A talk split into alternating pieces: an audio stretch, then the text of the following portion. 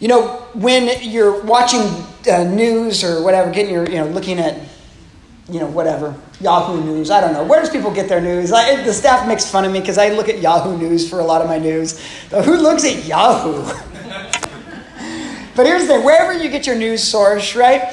Is it, is it even a surprise anymore when somebody that was once, you know, a celebrity, a politician, you know, an athlete, somebody that we once honored and elevated, is it even a surprise anymore when they come crashing down? Not really, huh? You know, like recently, I think over the past two years, I think I actually think God is actually shaking us up as a nation that certain things wouldn't be tolerated anymore. And, and I think that some of that has been a really good thing. But man, it's like we're, we're just used to it. You look at like you know, as a Raider fan last summer, Antonio Brown and all of his madness and nonsense, and then surprise, all these horrible things came out. It's like, well, he lives a life of chaos. It's, it's not surprising that other things were following him. But then when Bill Cosby, oh man, come on, Bill, like he was like our TV dad for all those years. I learned to shave when Bill taught Theo how to shave. Like watching, that's how you do it. All right, I'm gonna let you know Cosby, and then like even Martha Stewart. You know, that's a little few years ago, but I mean, come, Martha Stewart, that doesn't, that lady doesn't look like she's got an evil bone in her. And evidently she's like Cruella de Vil. And then like Jared the Subway guy is even having great falls. You know, so much so he's in jail now. You know, you just another one, and another TV celebrity pastor, you know, all these things, and you go, well, you know, it's it's the times we live in, isn't it? John Maxwell said this He says, Many people with talent make it to the limelight, but the ones who have neglected to develop strong character rarely stay there. Hmm. I think that is absolutely true. Those who have failed to develop strong character can't stay there. You see, this truth, and I do believe that's a truth, it doesn't bode well for our pal Samson. Today what we're going we're to continue to look at the life of Samson, and we're going to kind of see Samson's highlight reel. These two chapters are really tied together pretty intimately. You'll see in just a little bit. So we'll see his great deeds. We'll see the, the mighty things God even does through him. We'll see his superhero like strength. We'll even see his stubborn determination. And stubbornness is, is, is a good thing when it's channeled into the right direction. All the stubborn people in here said, Amen. Something we won't see in these two chapters, though, is character. You just don't see it from this guy. He lacks it. And if this thing that John Maxwell points out is true, which I do believe it's true, you just know that this is ominous. Something bad is coming. See, you may be thinking as we look at these two chapters, how can God use this hothead? How can God use this, this, this meathead? Why would God use him? Let's go back to last week. Remember this from 14:4. It's really kind of like a linchpin to the Samson story. It says this His parents did not know that this was from the Lord, who was seeking an occasion to confront the Philistines, for at that time they were ruling over Israel. So the idea behind this is God will even use our stupidity if he must to accomplish his will. Now, don't get me wrong, God loves it when we're willing participants. Don't get me wrong. God would prefer us to say, okay, God, here I am. You know, sign me up. What are we going to do? What hill are we going to conquer? Let's do this thing together. I mean, God would love that. But don't get me wrong. God will use our, our, our foolhardiness and our stupidity to get his grand will done if that's all we give him. See, but an ominous warning emerges from Samson's life. Just because God is working through you it doesn't mean he approves of all aspects of your life. And we need to take that to heart because those places in our life that go unchecked and are not surrendered to Jesus, those places are become the potential to become the undoing of our life. So we'll talk about more about that towards the end. So let's look at this first part. Verse 5a, just the first part of this is preachable. Samson went down to Timnah together with his father and mother. All right, there's something here that I don't want to overlook. So, even though this chapter, how does it begin? It begins by Samson telling his parents, I want to go marry a Philistine woman from Timnah, go get her for me. And his mom and dad saying, You know, are you kidding, Samson? Isn't there somebody of our own people that you can marry? So they stand against it because they know it's wrong. But now what are they doing? Just a few breaths later, they're going down to Timnah with Samson to make the arrangements for this marriage. You know, they know what's wrong. They should have said, No, we're not going to do it. If you want her, you go there. We are not going to condone this, Samson. This is going to be to your destruction. This is against God's will. But no, they cave. And they give their baby boy everything that he's crying for. So remember, Samson's parents were actually some of the few people in Israel who were faithful to God at this time. Why do you think they were chosen? And yet, what are they doing? They're caving into their son's demands. It's not hard to imagine that this was probably the norm in Samson's house. Is it? I mean, can't you picture Samson growing up all through his adolescence and always throwing hissy fits? And every time his parents caving to the things that he wants, Samson wanted something, Samson got it. This type of character doesn't just happen like this. It doesn't come out of nowhere. Usually, this is consistent in a person like this. It's likely that the good intentions of Samson's parents actually uh, spoiled Samson rotten. And as a result of, of a lack of character that we see in Samson, it's the cumulative result of a life without discipline. You wonder, how did he get to be this way? Well, a life without discipline will make you this way. A life without discipline will make you an incredibly selfish person. A life without discipline will cause you to think that you, the world centers around you. No one ever said no to this guy, and it's clear by his parents' actions. So, parents, if you want to give your kids something that's going to far outlast you, work incredibly hard at creating character in your kids.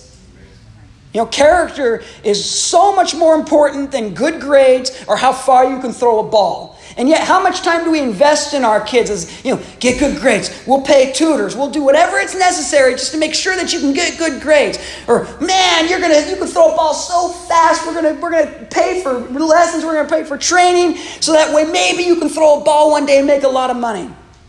Don't we invest in that? But do we invest equally as much in character of our kids? And look, I know it's tough. It means we have to parent. And sometimes that's hard after a long day's work and you're in your room or you're in another room and the kid back kid back talks you and I'm, I'm talking about my baby right now and I'm like, oh, I got to get up. I can't let this one go. All right, here we go. Get yourself pumped up.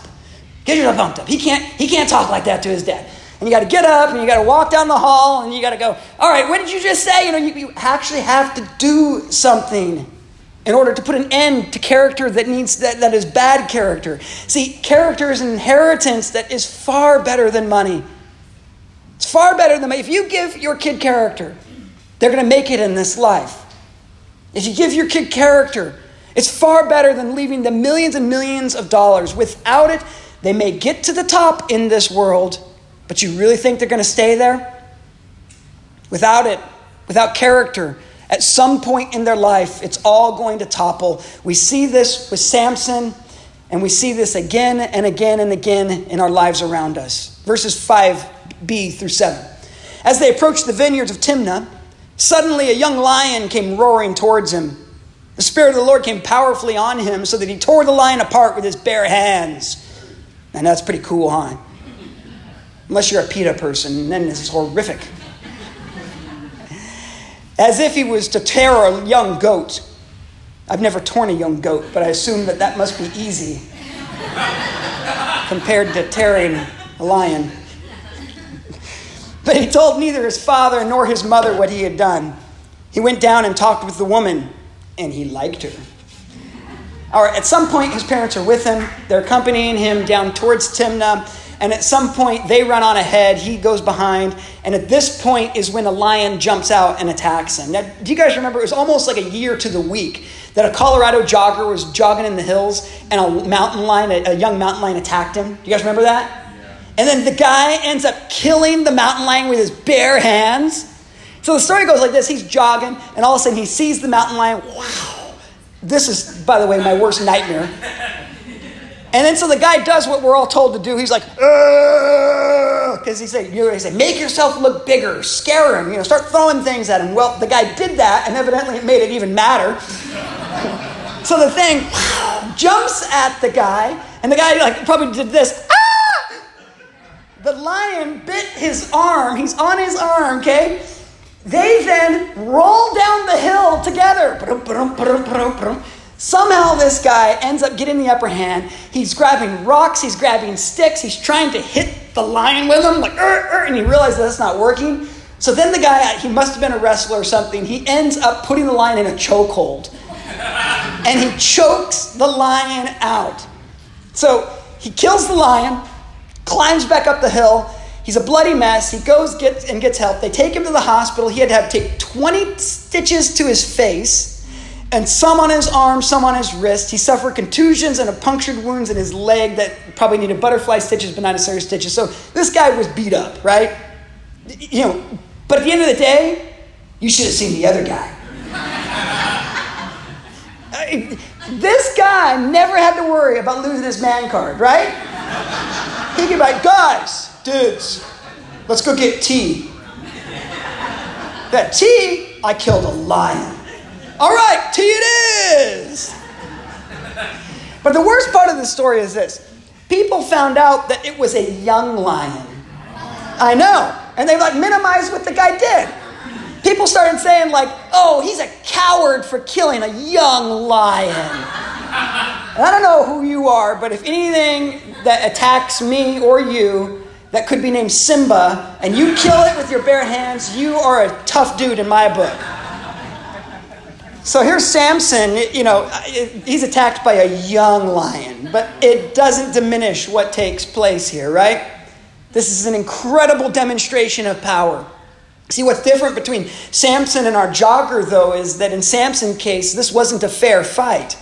Even a lion becomes as little of a threat as a, as a farm animal in this, in this story. See, when a normal person encounters an, a lion that's attacking them, a normal person ends up usually as lunch.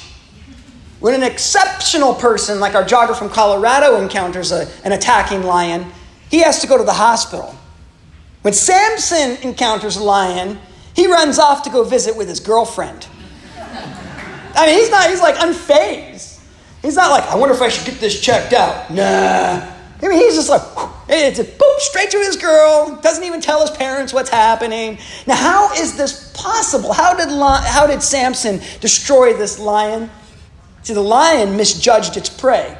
It saw Samson, but what it did is it ran into the Spirit of the Lord, not just Samson. So clearly, the Spirit of the Lord is the source of Samson's power.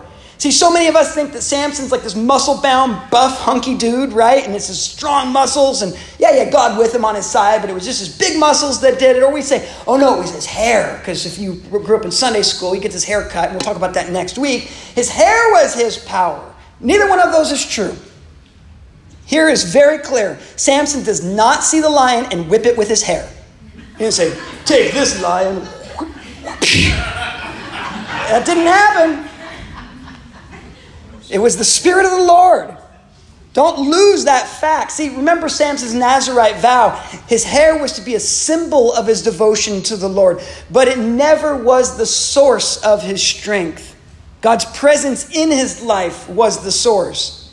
But when we think of Samson, we kind of think of like Dwayne the Rock Johnson, right?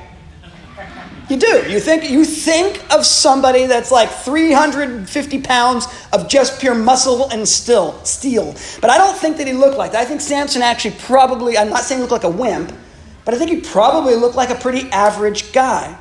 See, if we were to think, oh, it's his big muscles, then what we're doing is we're actually attributing his strength to his natural strength, not to God's strength. And over and over again, the only reason he's able to do the things he does is because God's strength, God's power, God's presence was with him. So that lion, it never had a chance. And in the same way, what comes against you doesn't have a chance. See, when we start thinking and remembering this song, this song that we just sang about this how we fight our battles, when we really realize who we are and we stand in the victories of Jesus, what comes against us doesn't have a chance. See, if you're still playing the part of the defeated, then yeah, it's going to keep ruling you. It's going to keep whipping you. But when you play the part of the victor, which is who Jesus says you are, it doesn't have the ch- a chance. So, what is your lion right now? Is it an addiction? Is it crumbling relationships? Is it false accusations? Is it anxiety? Is it depression? What is the enemy using right now in your life? He's trying to take you down. He's trying to destroy you with. My prayer for you this week and today is that that lion that runs into you will run into the Spirit of the Lord. That you would turn yourself completely over to the Spirit of the Lord. That He would fight through you and in you. And He would tear that lion to pieces through you. Now, see, it's not your strength, it's not your power. And we've got to remember this it's Him inside of us. See, when our victories come, and they will come, let us not forget where our strength comes from in the first place. Because the minute you start thinking, man, I'm pretty awesome. Look at all this stuff that I did. Look at how I picked myself up by my bootstraps and I walked strong in my sobriety. Look how I took myself from rags and brought myself to riches. Look at how I built this kingdom all around me. See, once we start doing that, what we're doing is we are setting ourselves up for our fall because we're forgetting where our strength comes from. See, most people, once they begin to believe their hype, they think they're above the rules. Why do you think that all these people in these recent years have, have come out that the scandals that they've been living because they, they bought their own hype. They thought they were untouchable. They thought they didn't have to play by everybody else's rules. And sooner or later everything crumbled down as those things were exposed. Once again this doesn't bode well for samson. Verses 8 through 9 sometime later when he went back to marry her he turned aside to look at the lion's carcass and he saw a swarm of bees and some honey in it. He scooped out the honey with his hands and he ate as he went along. When he rejoined his parents, he gave them some, and they too ate. But he did not tell them that it was taken from the honey of the lion's carcass. All right, what's going on? Samson is on his way to go back, this time to not just see his girlfriend, but to marry his girlfriend. And he goes out of his way to go and view his victim's carcass. See, there's like curiosities going on right now. He's probably walking, hey, this is pretty close to where I shredded that lion. And so he goes out of his way to go revel in his victory. See, the problem with this is because he had a Nazarite vow, which explicitly tells him, do not touch dead things. There's only like three rules. Remember that? Don't cut your hair.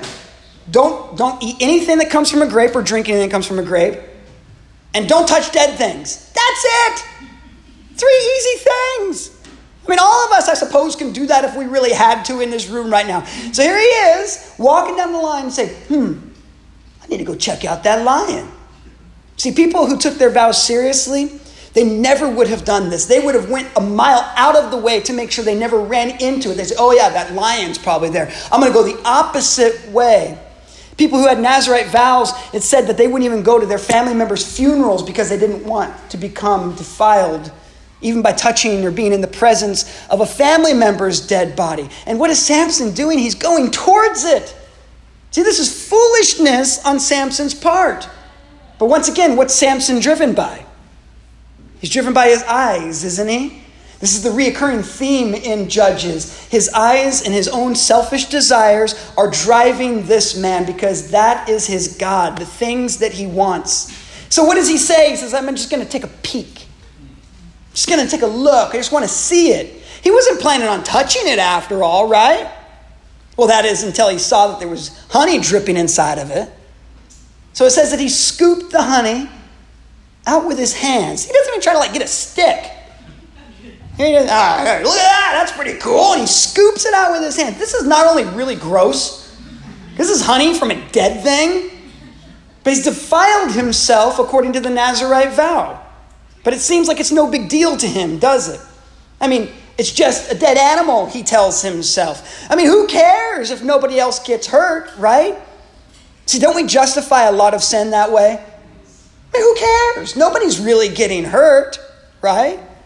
See, while unknowingly his parents in this process, they also become defiled because he shares this honey with them too. So eating food out of corpses generally is looked down upon in cultures. Most cultures, if you were to go say, hey, want this honey I just scooped out of a dead animal? They're going to say, nah, pass. No thanks. But according to Leviticus, it wasn't just gross, this also made them unclean too. So, this is no small thing for a person whose total existence is supposed to become a symbol of total devotion to God. his existence is supposed to draw people not into defilement, but into holiness. And he's being just the opposite of what he was created for. Once again, he only had three rules, and we're going to find out he can't keep any of them. But this is how sin works, isn't it? James 1 13 through 14 illuminates this story, I believe. When tempted, no one should say, God is tempting me. For God cannot be tempted by evil, nor does he tempt anyone. But each person is tempted when they're dragged away by their own evil desire and enticed. And then, after desire is conceived, it gives birth to sin, and sin, when it is full grown, gives birth to death. Hmm. So something that seems so small, right? Something that seems so small, what it does, it begins to capture your attention. And once it's captured your attention, it actually then motivates your actions. So there's a progression to sin according to James. And what is the end progression of that began with just a thought, a small thought in our head? The end result is death. Now, when we're saved in Jesus, I'm not trying to say that we're saved by our works, not grace. But we sure can usher in a lot of death into our lives here in this life. We sure can bring about a lot of death into the relationships we have because of sin. We sure can create a lot of death in our, in our, in, in our workplaces, in our schools, because we give way to sin. We see this again and again and again. See that small thing that's really, really easy to justify? A little lie here, a tiny little peek there, taking listening to the gossip, tasting that thing we shouldn't taste. Whatever the sin is, in its smallest form, it's just the bait. That's what it. I mean, any fishermen in here, fisherwomen? You go fishing. What do you do? You put you put a tiny little worm on a hook, and a tiny little worm can catch something like this big, or even huger. Right? I'm assuming. I'm assuming what's like big worm, big fish. You put that dumb worm on the end of your hook. Because the fish is stupid. And the fish, like, here you go, fishy. And the fish is like, oh, I'll just take a little taste. I'll just nibble it a little bit.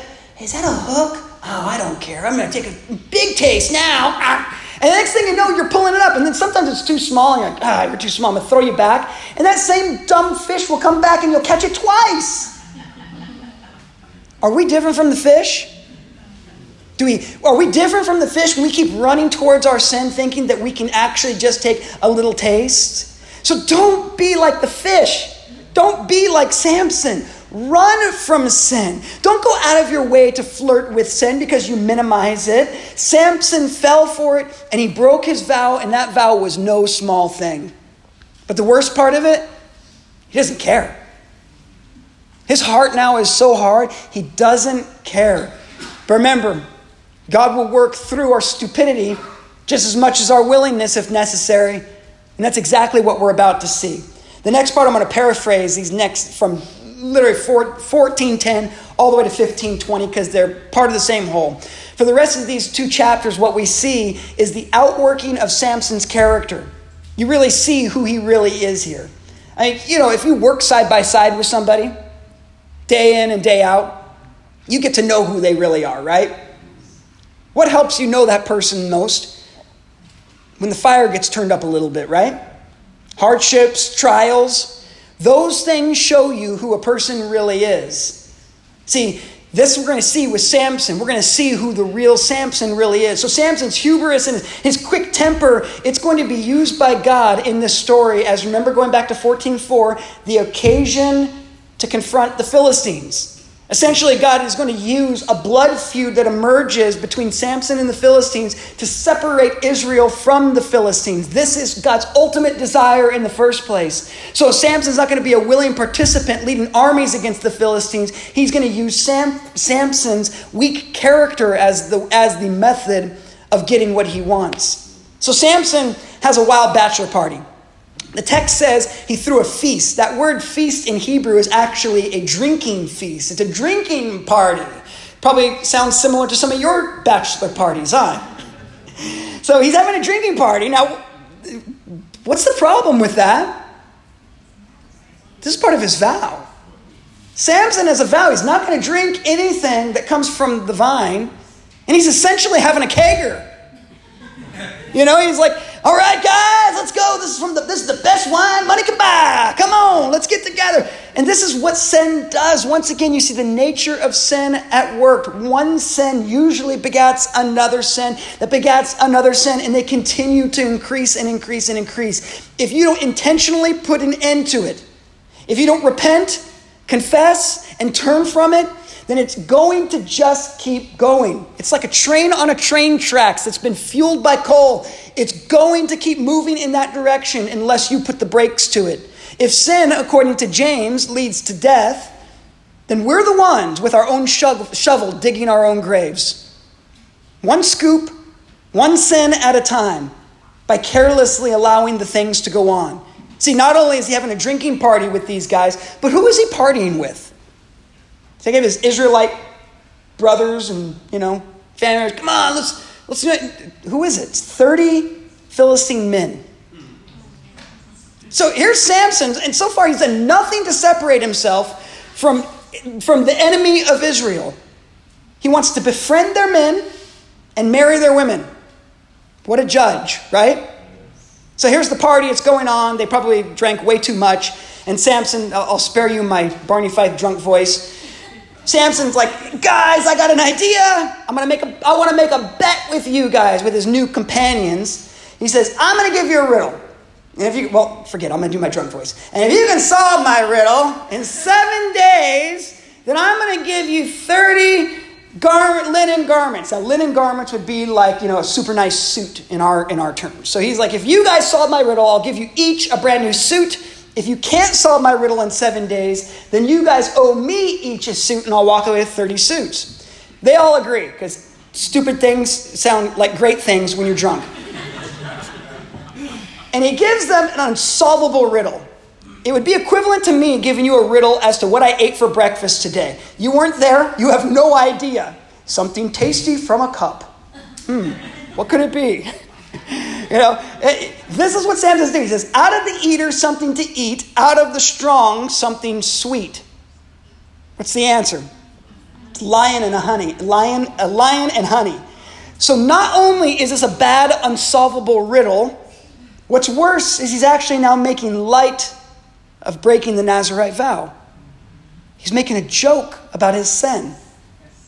So imagine that. Imagine the hard heart of somebody that actually makes, makes fun of the things they do that are betrayal to God. It's clear that his faith and the promises and the boundaries that he was born into mean nothing to him anymore. Nothing to him. That's the faith of my parents. I'm going to do my will be done as I see fit in this life. And yet, God is so faithful to him, isn't he? Even though he clearly doesn't care. God is still with Samson. So his companions, they get this riddle and they go up to Samson's wife now and they say, Listen, you better tell us the answer to this riddle or we're going to kill you. Yep, good companions, right? Very much like Samson. Are, there's no difference between Samson and his enemies or the enemies of Samson at this time. They're both thinking in the same violent ways. And they finally, she's like, Samson, please tell me. If you don't tell me, how could you not tell me? I don't know why she doesn't say, They're going to kill me if you don't tell me. It doesn't say that though. So he finally cracks, he gives her the answer. They come to Samson, they say, What is, on the last day, by the way, what is sweeter than honey? What is stronger than a lion? Now, if you just told somebody the secret to your riddle, and then your companions figured out the secret to the riddle after you just told said person, hmm. So he talks, and he says something very romantic. It's Valentine's Day just Friday, right? Men, there are a lot of great poems that you can quote to your wives from Scripture. Song of Solomon's is a good one. Just pick something out of there. There's some Proverbs, maybe even a couple Psalms that might be nice. Do, do not ever quote Samson's, Samson's psalm to his wife. It's this If you'd not plowed with my heifer, you would not have solved my riddle. So sweet, huh? He's just a brute. So he gets super mad. So, verse 19 Then the Spirit of the Lord came powerfully upon him. He went down to Ashkelon, struck down 30 of their men, stripped them of everything, and gave their clothes to those who had explained the riddle. Burning with anger, he returned to his father's home. So, what's he do? In a fit of rage, he goes to a nearby Philistine town and he murders 30 of their men. Not so he could set Israel free. He doesn't go into their town saying, I declare freedom for the Israelites, like Braveheart. He doesn't do that. He goes in so he can settle a bet. See, and of course, if have you ever dressed a baby, like little little babies? It's the worst dressing a baby. They're like, mm-hmm. then you have to like grab their arm and like lay them on your chest and get an arm through and another arm through the leg because they don't help. Now this is tweetable. I've never undressed a dead person, but I assume it's even worse. And there's 30 of them here. I imagine like it's like weekend at Bernie's. He's trying to get a, their pants off and he's got them picked up and he's like shaking them to get them out of the shirt. That's a very intimate experience. Here is Samson now, who shouldn't touch dead things. He goes from touching a dead lion to now he's touching 30 dudes, dead bodies. We see this progression that nothing matters to this guy anymore. But once again, we only see that it's possible because the Spirit of the Lord is empowering him to do so. With every fit of rage that Samson unleashes on the Philistines, there is a widening gap between the Philistines and the Israelites. Samson pays his debts and then he doesn't even return to his wife. He's so angry, he's like, I'm going to my dad's. He goes home. I imagine it's like midnight. Can you imagine this, parents? Like you finally get your kid married off, you know? This kid who was painting your butt for all these years because of how stubborn and proud and you know he was, and all of a sudden, knock, knock, knock. You open the door and you're like, no. Why are you here? You're married now. so he goes to his parents to stay. And he won't go back to Timnah because those people aren't his buddies anymore. He's like, I hate you all. So things get even worse. He decides after a couple days, he cools off. He's like, you know what? Maybe I kind of, you know, you know, exaggerated things a little bit. Maybe I shouldn't have, you know, flipped my lid so much. I'm gonna go back. I'm gonna, I'm gonna bring a goat to my wife, and we're gonna celebrate. I'm gonna hang out with my drinking buddies again. This is like Jerry Springer all over it. He gets there, and he finds out that her dad gave her to one of his drinking buddies. The dad says, "I didn't think you were coming back." You were so mad. You left here so angry. I, I, just thought you were gone forever. So he says, I got an idea. How about you have my younger daughter? She's more good looking than the older one anyway.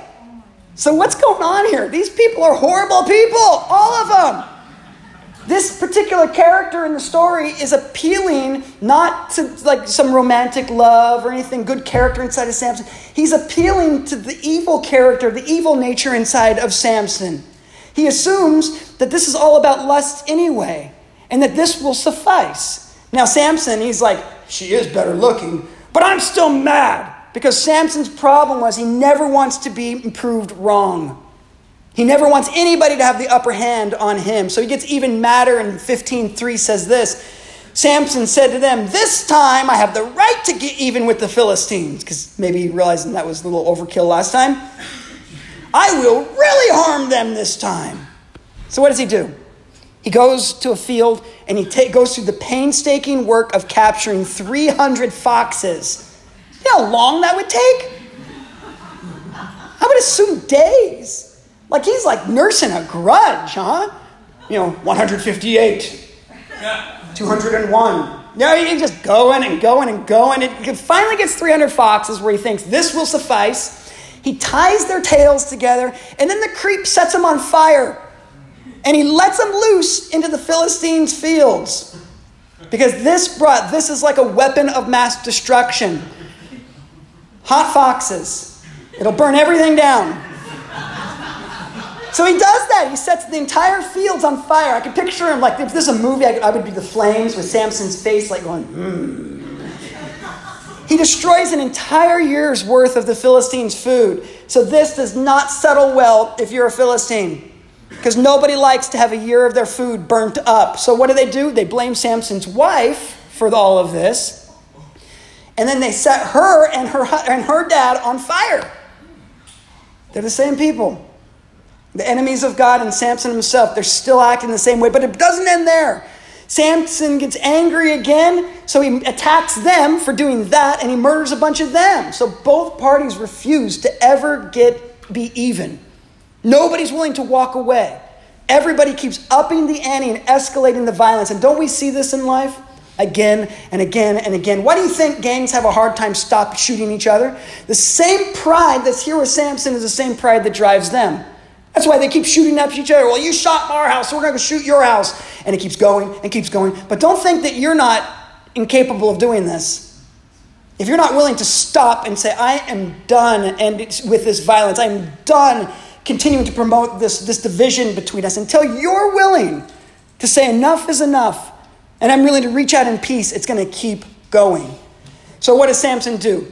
After he, quote, gets even, he flees to the wilderness of Judea, where a thousand men from Timnah then track him down. So, like overkill, they're realizing we need a lot of people to stop this guy.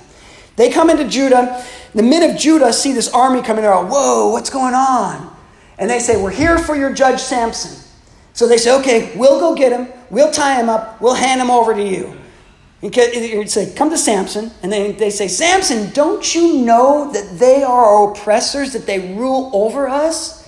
So they're saying, Keep the peace, man. It's okay that we're suppressed. It's okay that we're oppressed. It's okay that we're under their rule. Just keep the peace. So Samson says, if you tie me up, do you promise that you won't kill me yourselves? They said, Yeah, we'll just tie you up and give you to them. And he says, Okay, deal. So he goes, and this is what bound it says this in 14 and 15. The Spirit of the Lord came powerfully upon him. The ropes on his arms became like charred flax, and the bindings dropped from his hands. Finding a fresh jawbone of a donkey, he grabbed it and he struck down a thousand men. Just like that, poop. Samson goes and goes crazy with the jawbone and kills every one of them.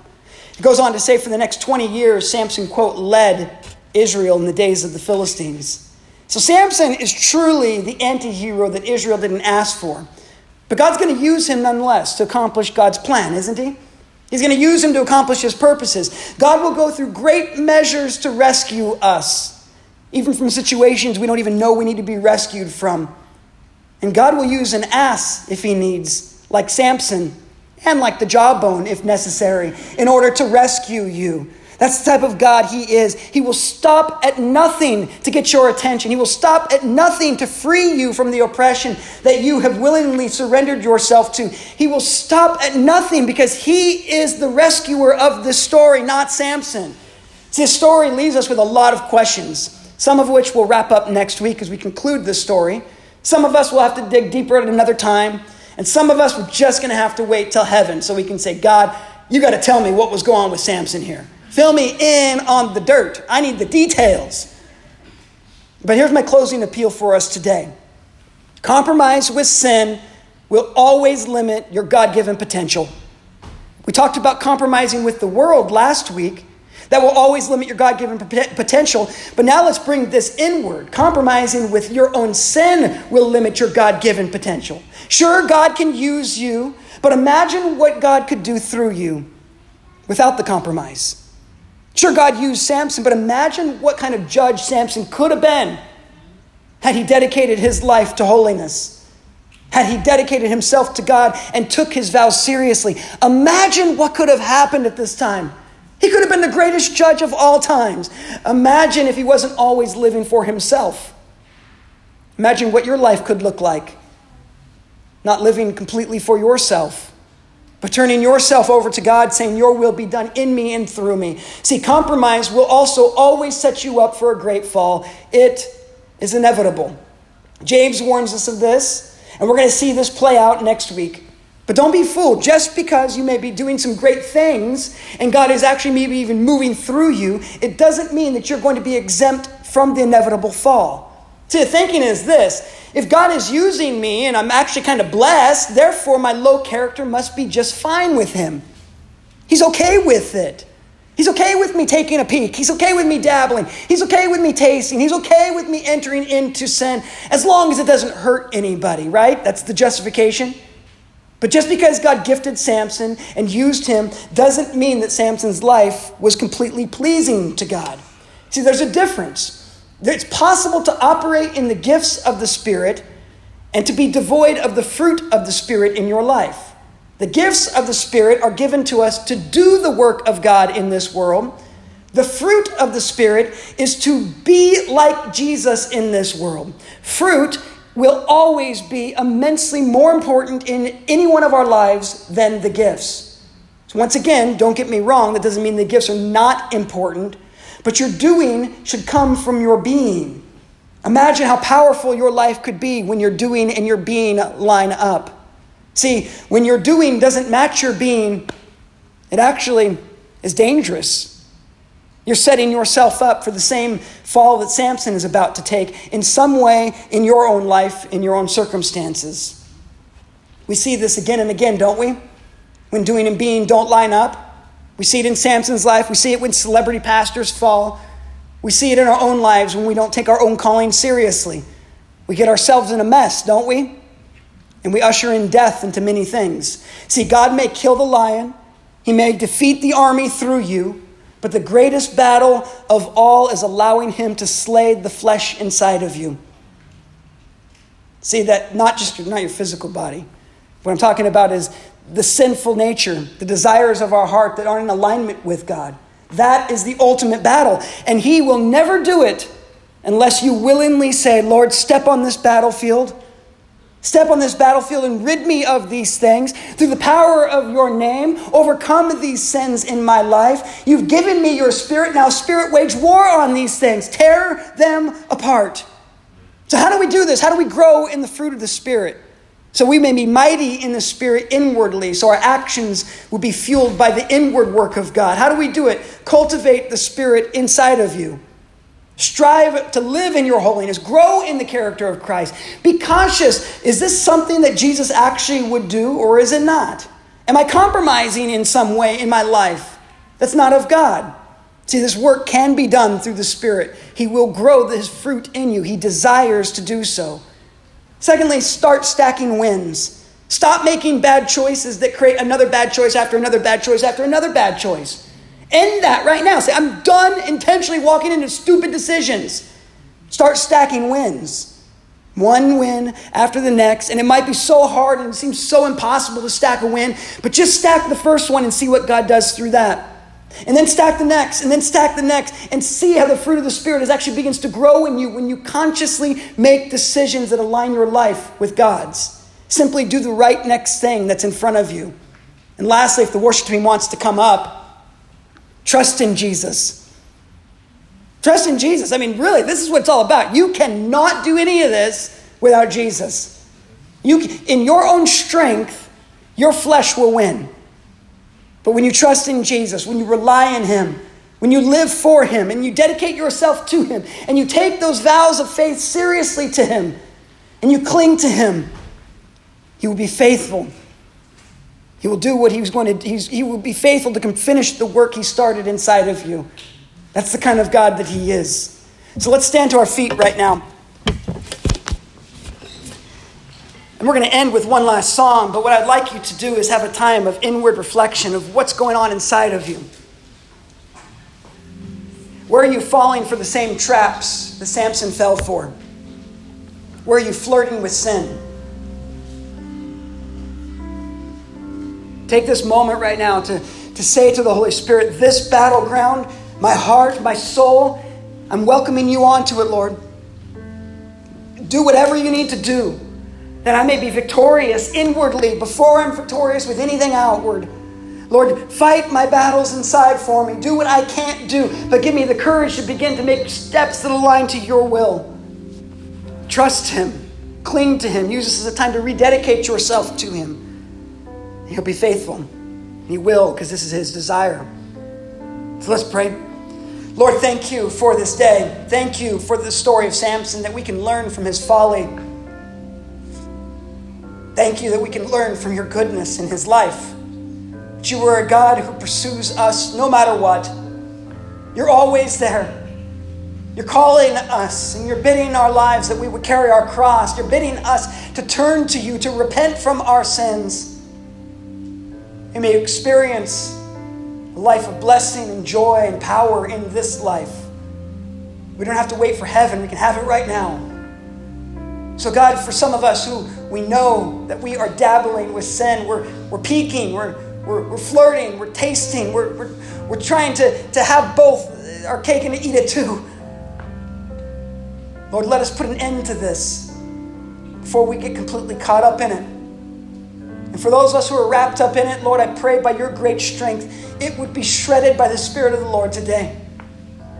That we would see victory in these areas of our life. That we would turn it over to you and we would walk accordingly. In Jesus' mighty name we pray.